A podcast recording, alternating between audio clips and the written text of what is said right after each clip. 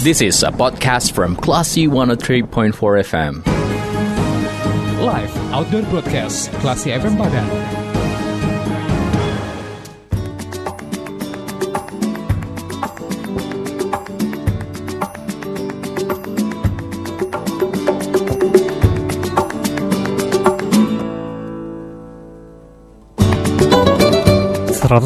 empat kelas FM, this is the Actor Radio Classy People. Saat ini tim live outdoor broadcast Radio Kelas FM sedang berada di Kabupaten Padang Pariaman dalam acara Hari Kesehatan Nasional ke-57. Silahkan Gandhi Prasetya untuk melaporkan kegiatan yang sedang dilaksanakan pada hari ini. Terima kasih Rizky. Assalamualaikum warahmatullahi wabarakatuh. Selamat pagi Classy People. Bersama saya Gandhi Prasetya, saat ini saya sedang masih akan menginformasikan euforia peringatan Hari Kesehatan Nasional ke-57 yang sedang berlangsung di Kabupaten Padang Pariaman ya. Semoga Anda dalam keadaan paling sehat hari ini dan Anda juga ikut memperingati Hari Kesehatan Nasional. Karena ini bukan harinya tenaga kesehatan saja namun untuk kita semua ya. Ada Wakil Gubernur Sumatera Barat bersama saya saat ini ada Bapak Audi Joeladi. Assalamualaikum, selamat pagi. Waalaikumsalam pagi. Kabar sehat hari ini apa ya? Alhamdulillah sehat. Alhamdulillah sehat. Dan Classy People juga ada Kepala Wakil Bupati Padang Pariaman Bapak Rahmang. Assalamualaikum, selamat pagi Pak. Waalaikumsalam warahmatullahi wabarakatuh. Dan juga ada Kepala Bapinda Sumatera Barat ya. Selamat pagi Pak. Iya, kita masih uh, akan memperingati kelas people dan juga menginformasikan kepada Anda seputar peringatan Hari Kesehatan Nasional ke-57. Tapi saya mau izin dulu ke Bapak Audi Jonaldi, Pak. Pak Audi sudah hampir 10 bulan ya Pak yang menjabat sebagai Wakil Gubernur Sumatera Barat saya pengen tanya pendapatnya bagaimana menangani masalah kesehatan di provinsi kita ini, Pak. Silakan Pak Odi. Ya, saat ini kan kesehatan kita banyak berfokus khususnya pada masalah pandemi COVID-19. Waktu sekitar bulan Juli Agustus ya, itu ketika pandemi ini lagi puncak-puncaknya second wave di Indonesia. Hmm. Memang waktu itu kita dalam kondisi betul-betul kepayahan. Bukan hanya Sumatera Barat sebenarnya tapi juga nationwide ya. Seluruh Indonesia dalam kondisi yang waktu itu memang sulit. Uh, uh, bed penuh, tempat tidur penuh, oh, vaksinasi masih rendah, oksigen kurang, tapi berangsur-angsur, alhamdulillah keadaan sekarang mulai membaik. Jadi uh, dua ya satu bulan setengah dua bulan belakangan ini kondisi mulai membaik, COVID mulai melandai, tempat tidur juga mulai ada lagi, oksigen juga insya Allah aman, vaksinasi juga udah mulai meningkat. Tapi tetap ya, walaupun udah uh, terjadi tanda-tanda positif, perbaikan COVID-nya melandai, tapi kita tetap nggak boleh abai terhadap protokol kesehatan. Kita harus tetap siaga. Betul. Sempat di tanggal 15 November kemarin penambahan kasus nol ya Pak ya? Nol. Jadi kalau uh, harian kita sekarang udah jarang di atas dua digit ya. Mm -hmm. Pasti bawah 10 dengan testing yang masih cukup lumayan. Untuk testing. Sumatera Barat, Pak. Untuk Sumatera Barat, hmm. untuk Sumatera Barat. Jadi uh, memang penambahan kasusnya sekarang sangat minim kalau dipresentasikan itu 0, 0, sekian persen, hampir setiap harinya rata gitu. Pernah nol ya, pernah yeah. betul. Tapi itu dia, walaupun seperti itu jangan sampai kita lengah. Yang kita khawatirkan kan sekarang adalah third wave. Ini terjadi kan nih di Eropa, hmm. Jerman ya, Amerika. Amerika masih puluhan ribu loh yeah. yang kena tiap hari, bahkan kemarin yang meninggal 1200 di sana. Terus uh, China, China juga dapat lagi third wave-nya naik lagi gitu kan. hmm. kan. Nah, makanya uh, dengan adanya acara hari ini juga yang terkait dengan vaksinasi ini kan kita harapkan kan uh, memperluas cakupan vaksinnya khususnya Sumatera Barat. Kalau hari ini khususnya di Padang Pariaman. Oke. Menurut Pak Audi kira-kira keberhasilan ini faktornya apa aja nih Pak? Oh kerjasama seluruh pihak. Iya. Ya kerjasama seluruh pihak, pemerintah provinsi, pemerintah kabupaten, Forum Komunikasi Pimpinan Daerah, uh, eh, TNI, Polri, uh, BIN, uh, dan seluruh stakeholders yang ada. Jadi kalau memang kita gerak sendiri-sendiri ini agak sulit, tapi ketika kita gerak sama-sama ya semenjak kita launchkan itu Sumdarsin, Sumbar Sadar Vaksin, nah ini angkanya memang udah mulai terlihat peningkatannya. Oke, kalau untuk Hari Kesehatan Nasional bagi Pak Audi maknanya apa Pak? Kalau untuk pada tahun ini khususnya ya, kita kan uh, sesuai arahan Menteri Kesehatan, kita uh, ada dua pilihan kan mau hidup dengan cara yang lama atau dengan hidup dengan cara yang baru ya. Jangan saat ini ya kita mesti hidup dengan uh, cara tata kebiasaan yang baru. Apa itu? Tadi itu ya, pakai masker jaga jarak ya dan ini dengan adanya pandemi ini sisi positifnya adalah meningkatkan kesadaran bukan hanya tenaga kesehatan tapi masyarakat Indonesia secara menyeluruh pentingnya akan kebersihan, pentingnya akan menjaga diri, akan kesehatan kita, pentingnya menjaga imunitas tubuh. Jadi banyak hal positif uh, yang bisa kita serap dengan adanya pandemi ini.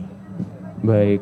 Saya pengen ke Wakil Bupati Padang Pariaman. Terima kasih uh, tuan rumah uh, bagi hari ini Pak Ramang. Uh, mungkin bisa diceritakan uh, sedikit tentang uh, bagaimana uh, rangkaian acara untuk hari ini, Pak Ramang.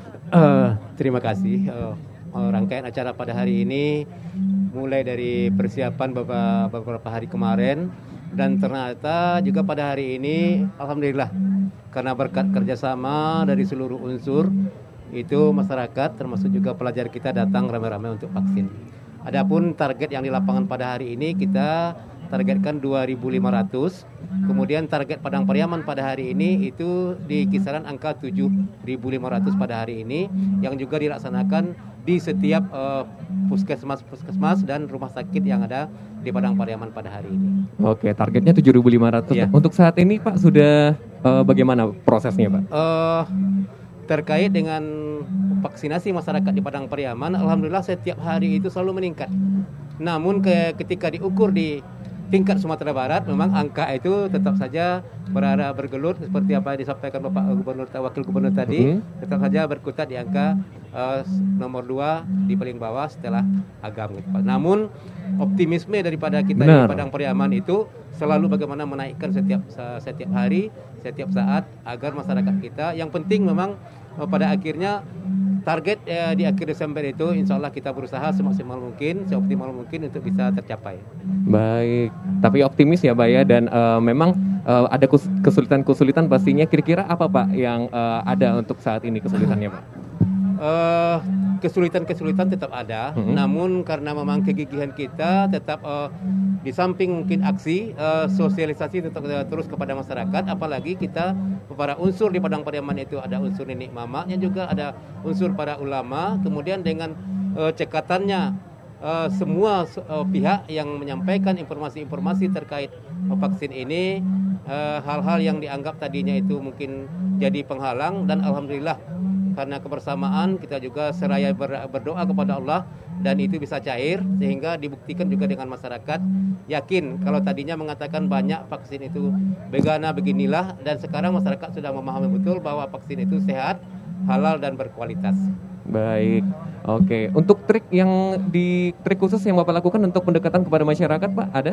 Uh, trik-trik khusus karena memang masyarakat itu juga termasuk milik uh, para uh, ulama, kemudian masuk juga pada tokoh adat, kita juga sampaikan kepada tokoh-tokoh informal itu maupun tokoh non formal itu memang terkait bagaimana mengajak sekaligus memotivasi masyarakat itu agar memang uh, ikut bervaksin karena vaksin ini adalah untuk kesehatan kita bersama gitu. Baik. Di sebelah saya juga ada Kabinda Sumar. Selamat pagi, Pak. Pagi. Bagaimana isu kesehatan uh, untuk saat ini menurut Bapak, Pak? Saat ini memang uh, yang kita khawatirkan sebenarnya terkait dengan uh, pandemi atau isu kesehatan ini adalah hmm. tensi penyebaran COVID-19 gelombang ketiga dengan varian baru yang ternyata terus berkembang yang kita sebut dengan varian Delta Plus.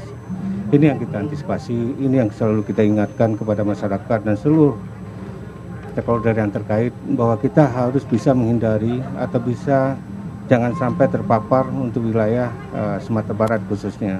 Karena negara tetangga kita juga sudah uh, memasuki gelombang selanjutnya gelombang ketiga dan mereka adalah berbatasan langsung dengan negara kita. Itu yang kita khawatirkan. Tapi dengan adanya upaya vaksinasi prokes yang dilaksanakan oleh Pemda hal ini mudah-mudahan tidak terjadi. Karena yang kita khawatirkan pada saat Natal dan Tahun Baru nanti ketika mobilisasi massa yang demikian besar ini sangat berpotensi untuk menyebarkan virus seperti yang terjadi pada libur Idul Fitri. Oke, Demikian. kita harus tetap uh, mencegah ya Pak ya, berupaya Betul. mencegah dan ta tetap uh, taat dengan protokol kesehatan.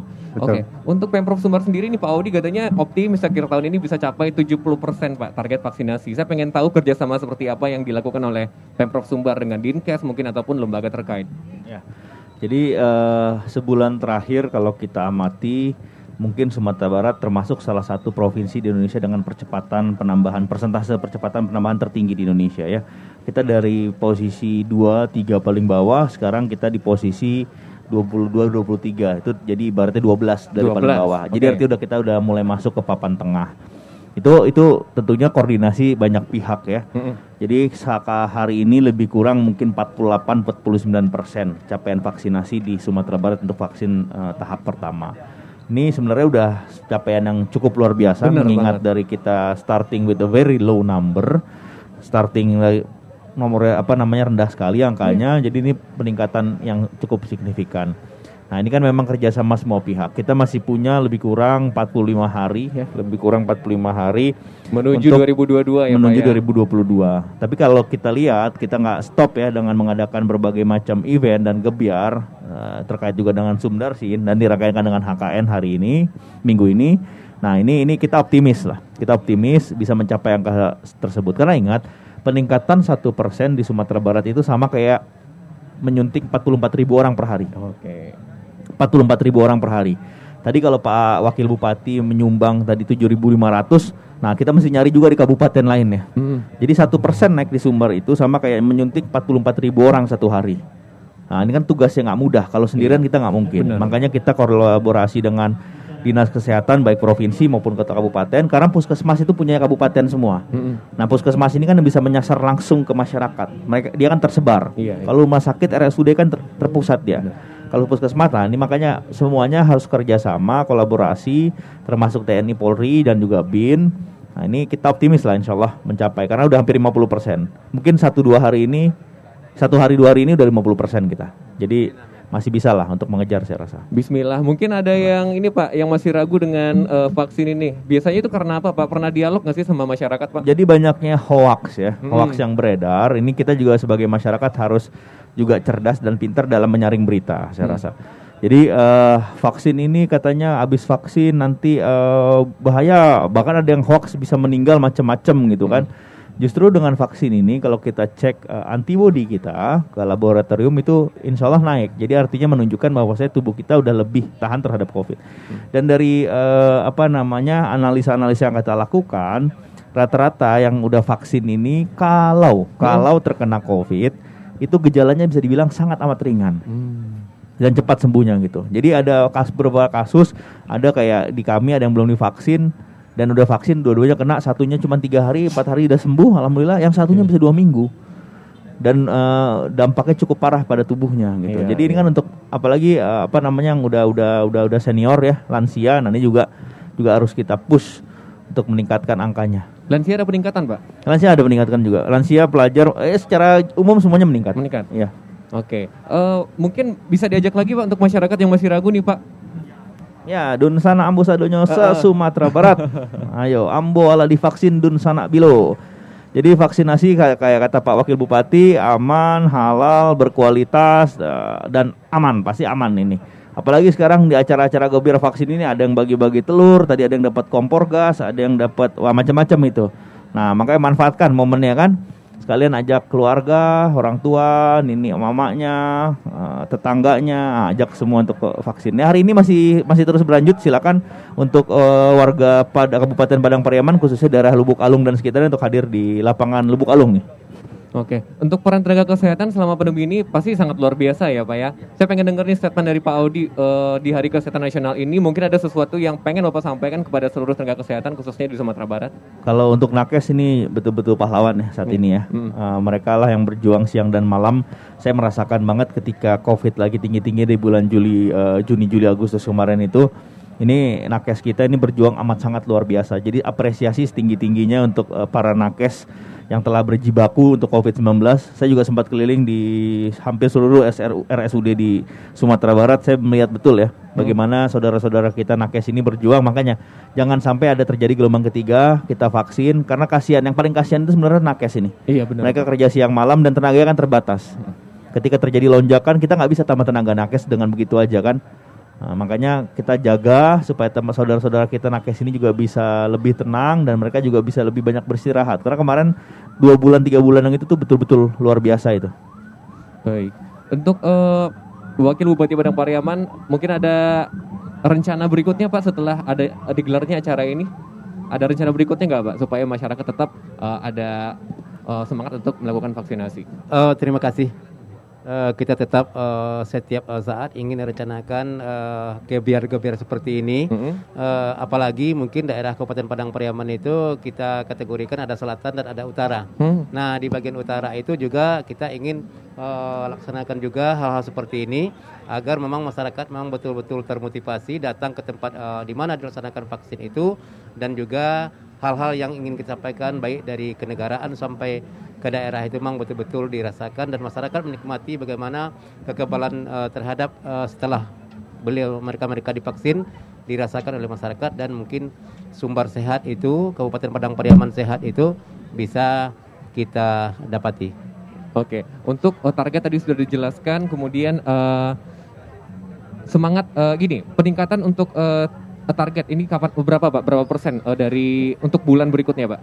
Baik, uh, karena memang kita bercerita target dan bercerita angka-angka itu mungkin lebih teknis. Saya didampingi Kepala Dinas Kesehatan.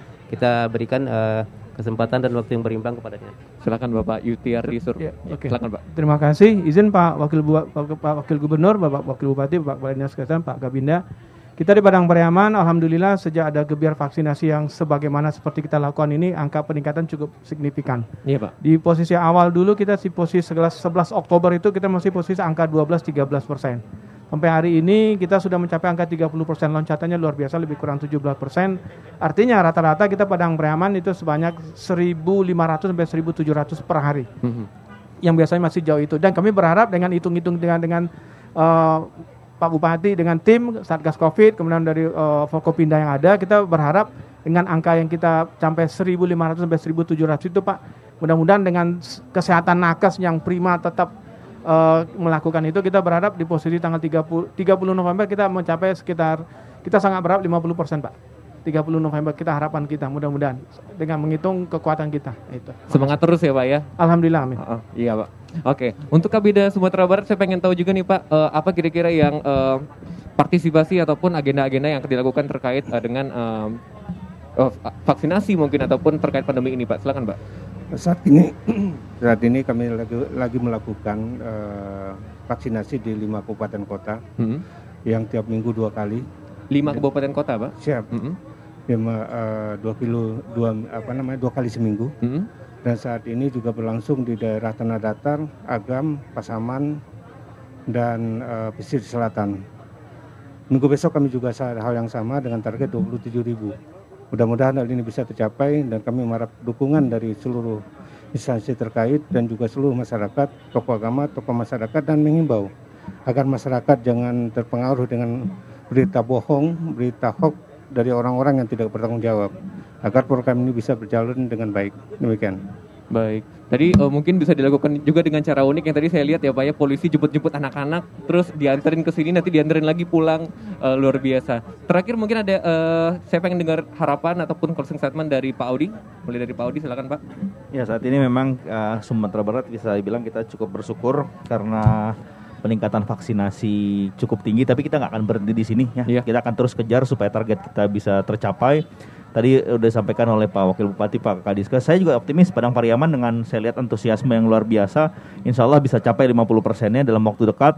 Nah, tadi saya sudah sampaikan bahwasanya karena Padang Pariaman ini termasuk daerah yang padat populasi, mm -hmm. salah satu kabupaten yang padat populasi Sumatera Barat.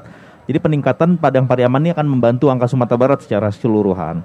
Nah, COVID memang sudah mulai melandai, tapi ingat kita jangan abai dan hmm. terus terus divaksin, terus uh, kejar terus vaksinasinya.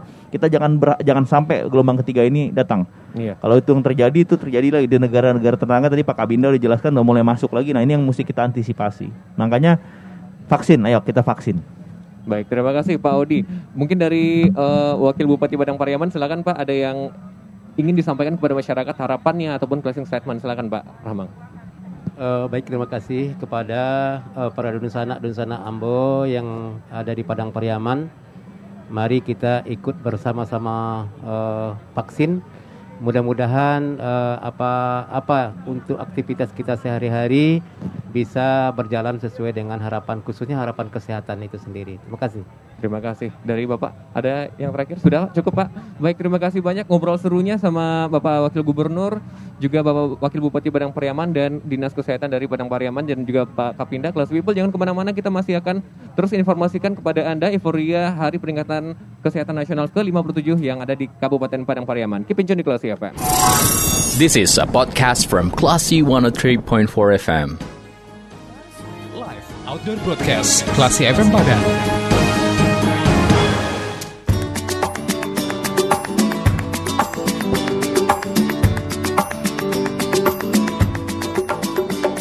For Classy FM, this is the actual radio. Classy People, kita masih di acara peringatan Hari Kesehatan Nasional ke-57 yang ada saat ini di Kabupaten Padang Pariaman dan saya eh, sudah sama Pak Ari lagi nih, Pak Ari Yuswandi, Kepala Dinas Kesehatan Sumatera Barat. Pak Ari, selamat pagi Pak. Selamat pagi, Assalamualaikum warahmatullahi wabarakatuh. Salam sehat untuk kita semua. Salam sehat ya. Hari ini sudah diselenggarakan peringatan eh, Hari Kesehatan Nasional di Kabupaten Padang Pariaman juga sudah ada bersama kita Kepala Dinas Kesehatan Padang Pariaman ada Pak Yutiardi Rifai. Pak Yut, selamat Pak pagi. Pak. Selamat pagi. Assalamualaikum warahmatullahi wabarakatuh. Oke, tadi sudah menemani kita juga untuk Ya. ngobrol sama Bupati dan juga eh, Wakil Gubernur. Saat ini saya pengen ngobrolin tentang acara hari ini, eh, Pak Ari. Kenapa Iya. memilih Kabupaten Padang Pariaman, Pak? Pertama, Padang Pariaman, pemerintah daerahnya bersama Forkopimda adalah yang komit ya dalam upaya-upaya penanggulangan COVID-19 termasuk juga peningkatan capaian vaksinasi. Kemudian kita menilai upaya-upayanya ini perlu didukung oleh seluruh lapisan, termasuk dari jajaran pemerintah Provinsi Sumatera Barat. Kenapa? Karena memang eh, penduduknya tadi Pak Wagub sudah nyampaikan, termasuk lima terbesar penduduk di Sumatera Barat. Kemudian eh, pendekatan yang harus kita lakukan di Padang Pariaman ini berbeda dibandingkan dengan daerah-daerah lain.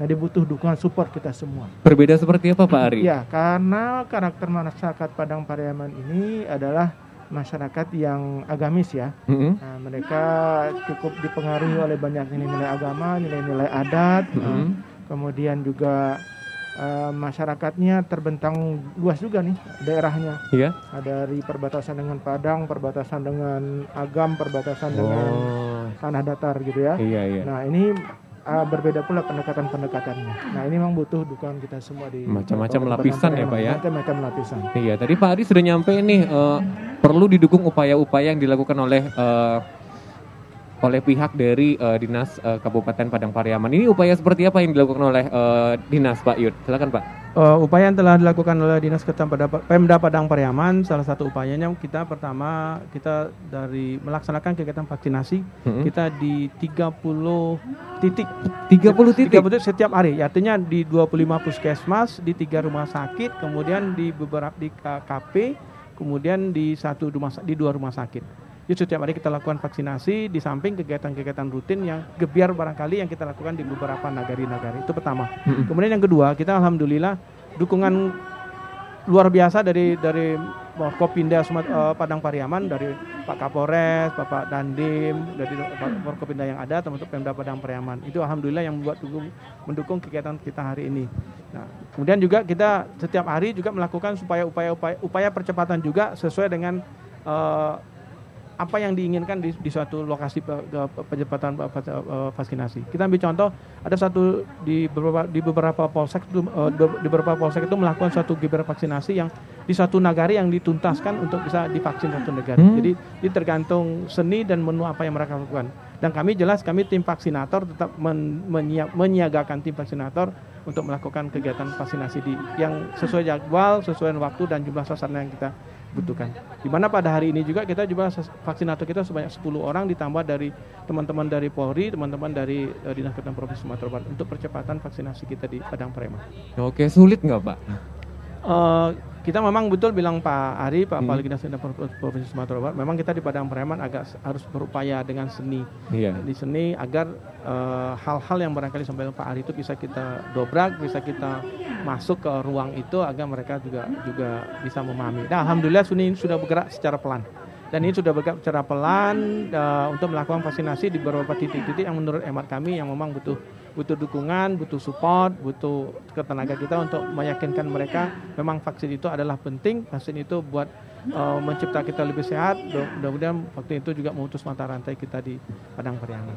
Oke, nggak sama berarti caranya ya, Pak Ari ya. Iya. Oke, eh, ada mungkin cerita, mungkin gimana cara pendekatannya, Pak? Cara pendekatannya Iya. al- salah satunya kita lakukan barangkali kita pendekatan dengan kita bermitra dengan teman-teman dari dari Polres Padang Pariaman, Mhm. kemudian kita kunjungan ke salah satu barangkali salah satu pondok pesantren yang muridnya cukup besar. Mhm. Kemudian kita ajak uh, guru-gurunya, tuankunya untuk berdiskusi, kemudian kita berikan sosialisasi. Nah, alhamdulillah kemudian kita juga kita, kita juga mengajak ya tokoh-tokoh pondok pesantren itu kita vaksinasi dulu. Dan ini kan memberi contoh. Kalau memberi contoh sudah tuankunya, barang guru, gurunya juga oke, berarti akan yang murid-murid dari dari pondok pesantren juga akan ikut. Setelah kita buktikan secara bertahap. Oke, tadi saya juga lihat nih Pak, ada polisi-polisi yang jemput anak-anak pelajar gitu ya. Itu untuk eh, masyarakat atau pelajar aja ini? Iya, sebenarnya kolaborasi kita ini memang eh, ingin mengajak seluruh elemen masyarakat. Mhm. Nah, tidak pilih-pilih sebenarnya. Ya. Nah, memang ada eh, segmen pelajar, ada segmen masyarakat, semuanya Hmm. difasilitasi, dimudahkan agar mereka bisa akses dengan kegiatan seperti ini. Oke. Nah, itu Di ini memang teman-teman dari TNI Polri itu membantu dari segi eh, tra- transportasi lah. Ini bakal di Padang Pariaman aja atau nanti di seluruh kabupaten kota di Sumbar, Pak? Bisa dikatakan di seluruh Kabupaten Kota Sumbar kita lakukan hal yang sama. Oke, baik. Untuk eh, Hari Kesehatan Nasional sendiri nih, mungkin kesan dari Pak Yud kita pengen denger apa nih Pak? Eh, kesan kami dalam memperingati Hari Hari Kesehatan Nasional yang ke-57 tahun 2021 memang kita melakukan perubahan. Hmm. Artinya dengan adanya pandemi Covid, dengan adanya eh, terinfeksi Covid kita di Indonesia termasuk Sumatera Barat termasuk Padang Pariaman tentu kita melakukan perubahan-perubahan yang harus kita ikuti ke depannya. Yang jelas tentu kita mengantisipasi tidak ada pertambahan eh, penyerahan eh, tidak ada penambahan terkomplikasi Covid, Covid dengan melaksanakan 5M dan vaksinasi. Itu yang menurut menurut hemat kami itu harga mati dengan kondisi sekarang agar kita bisa masuk ke new normal yang barangkali yang sangat berbeda dengan waktu-waktu yang lalu.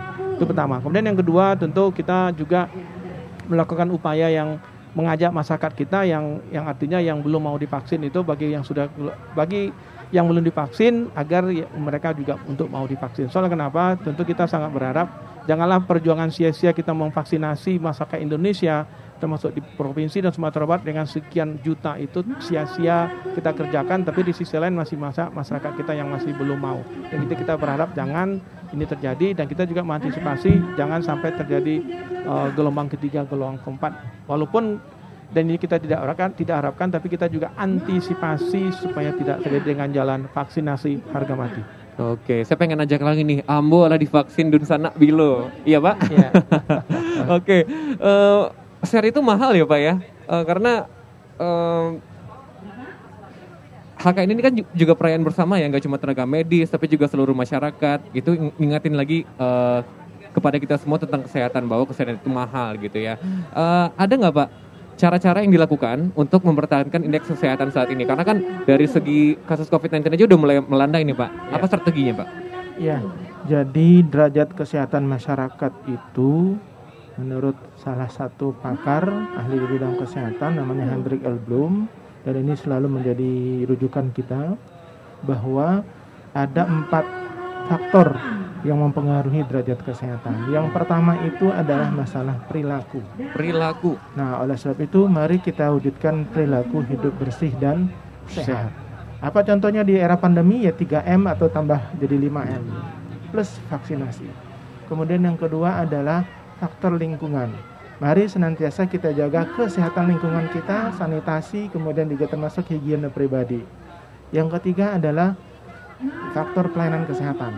Nah, kita terus berupaya untuk meningkatkan kapasitas dan kualitas pelayanan kesehatan yang ada di Sumatera Barat bahwa salah satunya adalah dengan cara agar vaskes tersebut terakreditasi, baik itu rumah sakit juga puskesmas. Ya, agar terstandar semua layanan kita di Sumatera Barat ini. Kemudian yang keempat adalah uh, faktor keturunan. Nah, ini kan faktor yang uh, pengaruhnya kecil sebenarnya. Itu beberapa hal yang memang terus kita upayakan dari segi perilaku kita bagaimana meningkatkan perilaku hidup bersih dan sehat kemarin juga sudah kita singgung ya Iya. bagaimana masyarakat agar mau beraktivitas fisik kemudian makan buah dan sayur dan yang tidak kalah penting juga adalah untuk tidak merokok Oke. Karena menurut data kemarin memang gara-gara kurang makan buah sama kurang makan sayur ya, Pak ya. Iya betul itu angka yang rendah eh, dari eh, beberapa riset kesehatan dasar nasional yang digam- dihitung untuk Sumatera Barat. Oke. Mungkin dari Pak Yud ada tambahan Pak Yud. Dari tambahan kami dalam mem- mem- mem- memperingati Hari Kesehatan Nasional ke-57 kita sangat berharap kepada masyarakat kita sebagaimana disampaikan oleh Pak Aris tadi memang kita bersama-sama memang ke depan itu memang harus merubah perilaku. Perilaku hidup bersih dan sehat, perilaku untuk kita tidak melakukan ber- mendukung gerakan masyarakat hidup, hidup bersih yang dan sehat agar kita ke depan bisa mewujudkan dengan sesuai dengan semangat kita HKN itu sehat negeriku, tumbuh Indonesia. Ku. Iya. Terima kasih Pak sudah berbincang dengan kita eh, pagi hari ini. Mungkin ada yang pengen disampaikan lagi kepada masyarakat yang mendengarkan pada pagi hari ini. Mungkin juga ter- terkait kegiatan yang akan dilakukan ke depannya.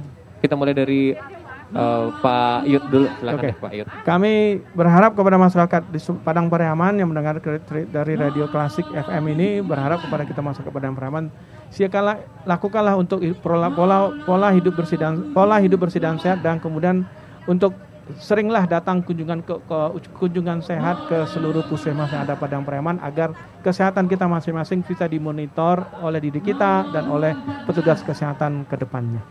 Oke, jadi jangan takut untuk diperiksa. Tidak boleh takut. Oke, dari Pak Ari Pak. Ya.